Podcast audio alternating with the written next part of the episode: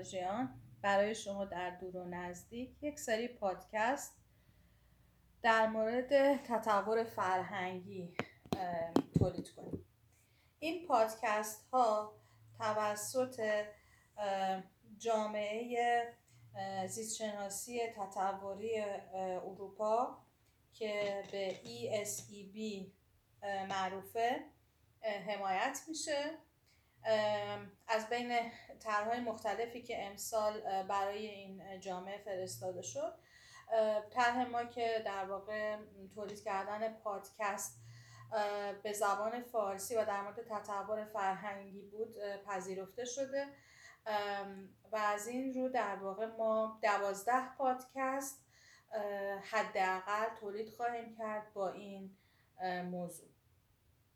اینی که الان میشنوید پیش شماره صفرشه و در اون کلیات رو بحث می‌کنیم درباره تطور، تطور فرهنگی، اصطلاحات، کاربردهای اون در زندگی روزمره و مسائلی از این دست که می‌تونه در زندگی هر روزه ما کاربردی و امیدواریم که در این حال مفید واقع بشه. همه ما می‌دونیم که تطور چه تطور فرهنگی چه تطور فیزیکی. در کشورهای فارسی زبان کمتر مورد بحث قرار گرفته حالا به دلایل مختلف که بیشترش دلایل سیاسی و مذهبی بوده. و در واقع ما کمتر آموزش های جدی در این مورد دیدیم. حتی در یک رشته مثل رشته باستانشناسی که مبناهای اون در واقع مبناهای تطوری هستند هم کمتر این بحث ها صورت می‌گیره. امران بیشتر خواهد گفت ولی من تا جایی که می‌دونم قبل از انقلاب در واقع واحدهایی برای این انقلاب پنجاه هفته ایران واحدهایی برای آموزش مبانی تطوری در باستانشناسی وجود داشته. هنوز هم یکی از واحدها به همین نام هست که در واقع در فکر ترم دوم یا سوم برای بچه های رشته باستانشناسی ارائه میشه. ولی اونطور که باید شاید به این مسئله پرداخته نمیشه و در کنارش واحدهای دیگه هم هست که در واقع اون آموزش ها رو به شکلی خونسا می‌کنه یا به سمت و سوی دیگه برای مثل باستانشناسی قرآن کریم که در واقع شکل اون مبانی تطور رو تغییر میده یا عوض می‌کنه. اینه که در واقع این پادکست ها امیدواریم کمک کنه برای اینکه روشنتر بشه. مبانی تطور فرهنگی یا حداقل مخاطبای ما با تعدادی از منابع جدی در این مورد آشنا بشن. خوب شد که اینجا اشاره کردی که ما باستان شناسیم چون من می‌خواستم بگم که ما هر دو نفر که در اینجا داریم درباره تطور فرهنگی بحث می‌کنیم دانش آموخته باستانشناسی هستیم با دو تا گرایش و دو تا زمینه های پژوهشی کاملا متفاوت. لیلا پاپول یزدی اصولا بیشتر درباره ریسنت پست یا گذشته نزدیک بحث و بررسی و پژوهش کرده و من بیشتر درباره گذشته دور یا پیش از تاریخ و هزاره های گذشته دور سابقه پژوهش دارم و هر دو نفر ما سابقه آموزش در بازنشستی ایران هم داریم و آشناییم با فضای فرهنگی که در جامعه ایران وجود داره. همچنین لازمه همینجا تاکید بکنیم که اضافه بر جامعه ایران مخاطبان ما فارسی زبانانی از کشورهای افغانستان فارسی زبانانی که در کشور پاکستان زندگی می‌کنند تاجیکستان یا بعضی جمهوری های دیگه مثل ترکمنستان و آسیای مرکزی ممکنه باشن و امیدواریم که در آینده بتونیم اطلاعات ریستری در مورد آموزش و سرنوشت تطور و مبانی اون و رویکرد فرهنگی به تطور در این جوامعی که گفتم عموما هم در شرق ایران واقع شدن بحث و بررسی بکنیم. البته تاکید بکنم فارسی زبانان زیادی هم در کردستان و در غرب ایران همچنین در ترکیه و در عراق هم ممکنه مخاطب ما باشن. در سواحل جنوبی خلیج فارس همچنین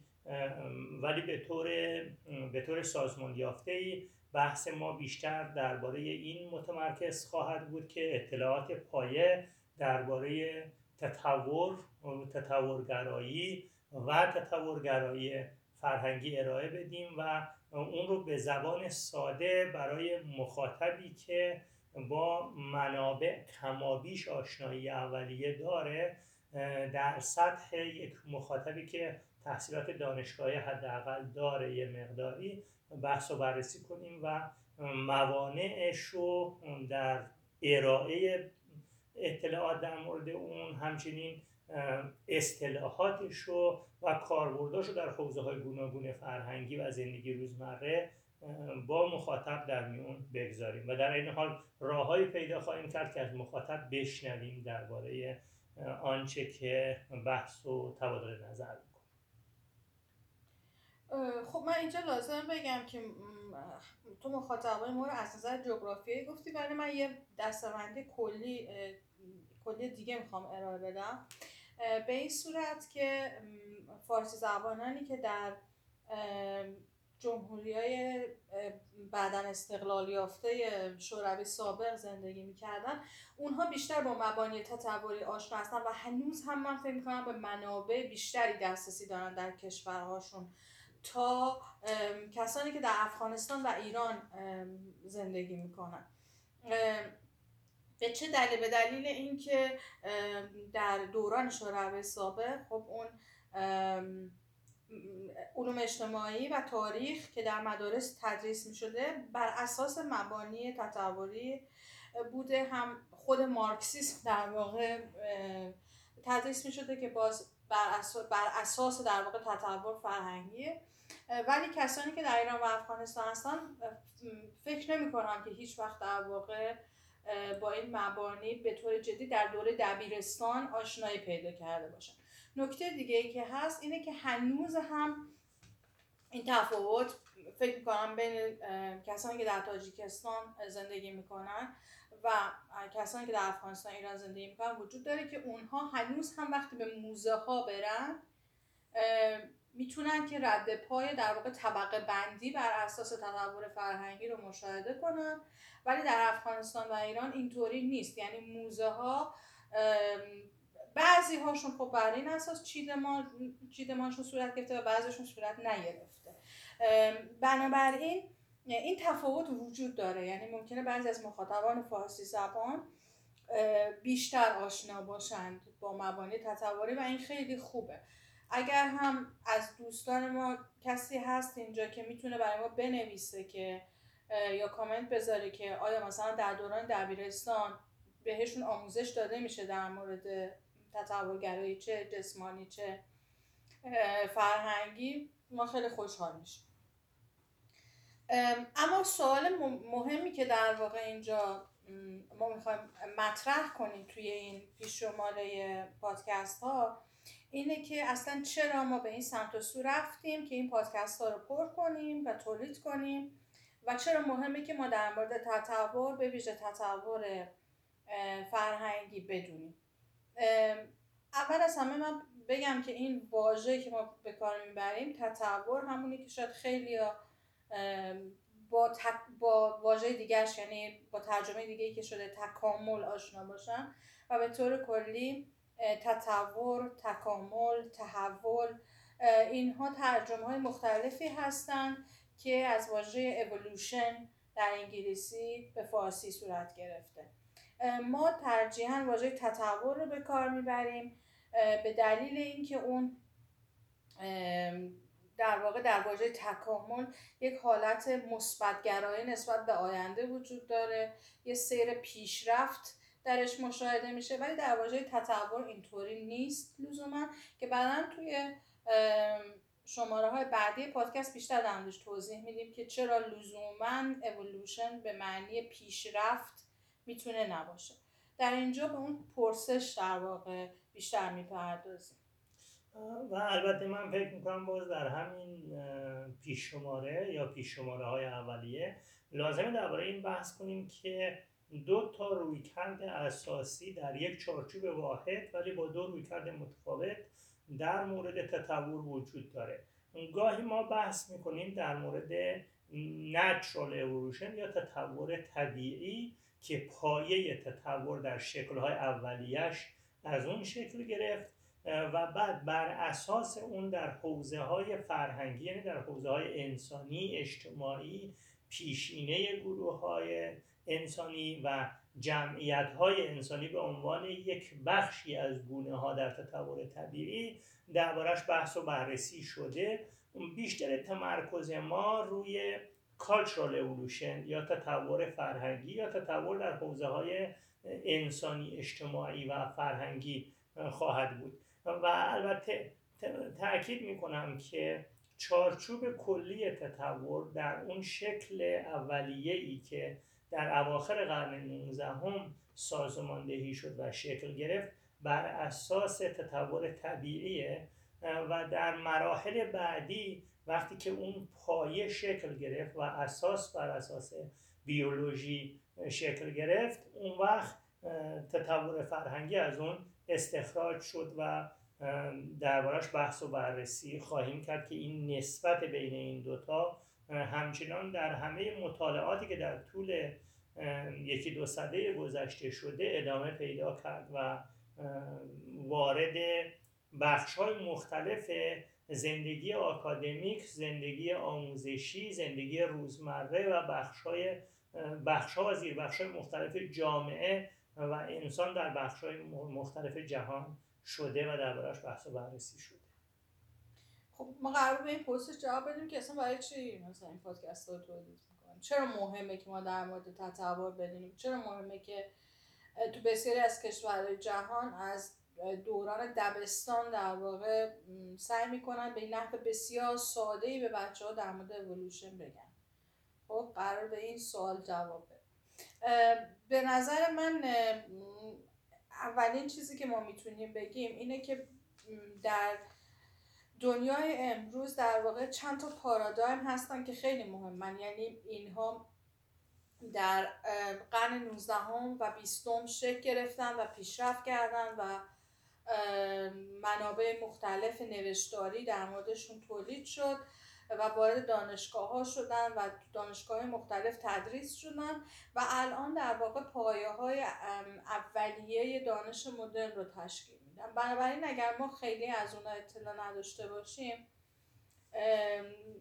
بخشهایی از دانش مدرن رو اصلا ممکنه متوجه نشیم بعد متوجه بشیم یا اونطور که باید و شاید بهشون در واقع واقف نشیم وارد نشیم بهشون عمق لازم آره. وقتی که خصوصا توی مراحل تخصصی ممکنه که یهو متوجه بشیم ما یه چیزایی رو نمی‌دونیم پیش میاد دیگه. مثلا فرض کن توی بچههایی که از جاهای مختلف میان توی دانشگاه اروپا دانشگاه آمریکا. میدم ببینن ما یه چیزایی بلدیم. خیلی خوب بلدیم. یه چیزایی هم هست که کمتر بلدیم. خب برعکسش هم هست. یعنی مثلا ممکنه یه دانشجوی از آمریکا بره ژاپن بعد بگه ای من مثلا یه چیزایی رو اصلا تو زندگیم هرگز باش برخورد نداشتم. یکی از اون چیزهایی که ممکنه که ما وقتی وارد میشیم در در سیستم های آموزشی دیگه متوجه بشیم که ما خوب نمی‌دونیم. همین مبانی دانش مدرن هست و یکیش مبانی تطور و در اینجا تطور فرهنگی است. حالا به صورت خیلی خلاصه شده من نظر خودم میگم که چرا مهمه. پس یکی از اون در واقع پایه های دانش مدرنه یکی دیگه از نظر من مسائل زندگی روزمره ماست. ما روز در روز اگه علاقمند باشیم به اخبار اگه علاقمند باشیم به سیاست اقتصاد به تمام در واقع مسائلی که با روزمره ما سر و کار داره با یه سری واژه ها و اصطلاحات مواجه میشیم که اینها در واقع ریشه هاشون در مبانی تطور فرهنگی. برای مثال پیشرفت پسرفت جهان سوم مثلا کشورهای پیشرفته تمام اینها در واقع اگه بخوایم بحث کنیم که ریشه های این کلمات چیه و چرا به وجود اومدن و دارن چه چیزی رو توصیف می‌کنن در واقع دارن بر مبانی تطور حرکت می‌کنن و اونها رو توضیح میدن. تغییر و تحول و از چیزی به چیز دیگر تبدیل شدن یک جامعه رو در واقع توصیف می‌کنن یکی دیگه از مسائلی که وجود داره و در واقع ترکیبی است از تطور جسمانی طبیعی و تطور فرهنگی مسائلی است که با زیست روزمره ما مثل ازدواج کردن بچه دار شدن در واقع سر و کار داره. برای مثال وقتی ما می‌خوایم ازدواج کنیم الان در بسیاری از کشورها ممکنه ما رو بفرستن به مراکز قربالگری ژنتیک. اونجا در واقع کسی که برای ما توضیح میده که بچه دار شدن در این ازدواج خطرناکه یا نیست یا ریسکش بالاست یا نیست هم داره از مبانی تطور فرهنگی استفاده می‌کنه هم مبانی تطور در واقع جسمانی. یعنی از هر دوتا از همه این اطلاعات استفاده می‌کنه. اطلاعاتی که از شکلهای مختلف ازدواج تو اون جامعه وجود داره و اطلاعاتی که در مورد ژنتیک وجود داره تا به ما بگی که ما چه کاری بکنیم بهتره. وقتی که ما این اطلاعات رو داشته باشیم می‌تونیم بهترین تصمیم رو بر اساس اون اطلاعاتی که کارشناس اون موضوع داره به ما ارائه میده بگیریم. و لازمه که ما آشنا باشیم با اصطلاحات با تعاریف و با اینکه اون کارشناسا چه کار می‌کنن. حالا چه در یک مقیاس بزرگ اجتماعی چه در یک مقیاس فردی. به نظر من اینها خیلی مسائل مهمیه که باعث میشه که خصوصا در سنین جوانی لازم باشه که بچه ها با مبانی تطور آشنا بشن.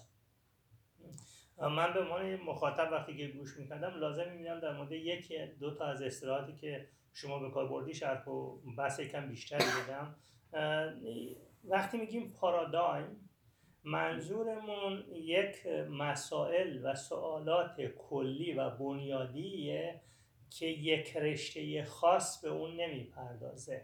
منظورم رشته های دانشگاهیه. بلکه چندین و چند رشته و رویکرد دانشگاهی به اون می‌پردازن و جامعه با اون به عنوان یک مسئله اساسی مواجهه پیدا می‌کنه. نه اینکه یک مسئله خاص در دانش بیولوژی باشه مثلا بلکه یه چیز پایه مسئله پایه‌ایه که به طور همزمان در یک دوره ای طرح میشه و دانش های مختلف رویکردهای مختلف به اون میپیوندن و بحث و بررسی می‌کنن. پس پارادایم یک مواجهه گروهی و دانشگاهی با مسائل بنیادی و اساسیه در مورد تطور به نظر من به دو تا پایه حتما لازمه اشاره بکنیم. چه تطور طبیعی رو مد نظر داریم چه داشته باشیم چه تطور فرهنگی رو. و اون به خلاصه اینه زمان و زیست موجودات زمان و زیست موجودات در طول تغییراتی که به سرشون اومده و در طول تغییراتی که مواجهه پیدا می‌کنن. با اون تطور به طور کلی به این می‌پردازه و این خب خیلی فراتر از یک حوزه خاص و کوچیکه. اما مبانی اون در جاهای مختلف زندگی روزمره ما و در بخشهای مختلف زندگی ممکنه دیده بشه. لیلا اشاره کرد به طور خیلی مختصر در مورد زیست خود ما. ولی به نظر من تنها خود ما نیستیم. مثلا در زمینه ژنتیک در زمینه کشاورزی در زمینه اصلاح نژاد در زمینه دامداری در زمینه بهرهوری بهینه از انرژی و مسائلی که در ارتباط با زیست و زمان هست.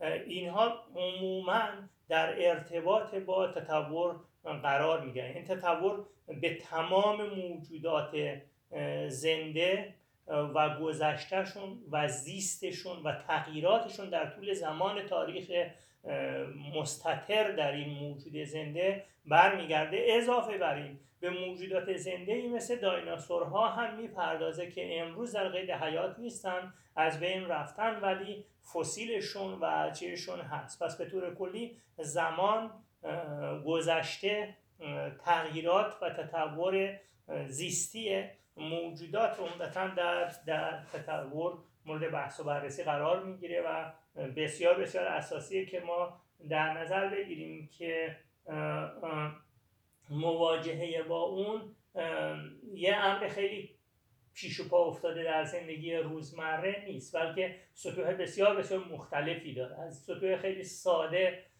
مثل مباحث ژنتیک و مباحث زیستی و ایناست تا مباحث فرهنگی و سازماندهی اجتماعی جامعه شهر روستا مرکز بخش. اینا همه تحت تاثیر رویکرد تطور و طبقه بندی های اون خصوصا کلاسیفیکیشن یا طبقه بندی ها در تطور پایه علوم و دانش ها رو به وجود آوردن و امروزه در بخش های مختلف زیست روزمره ما از کتابخونه هامون گرفته که موضوعی در کتابخونه های کوچیکمون میچینیم کتاب ها رو.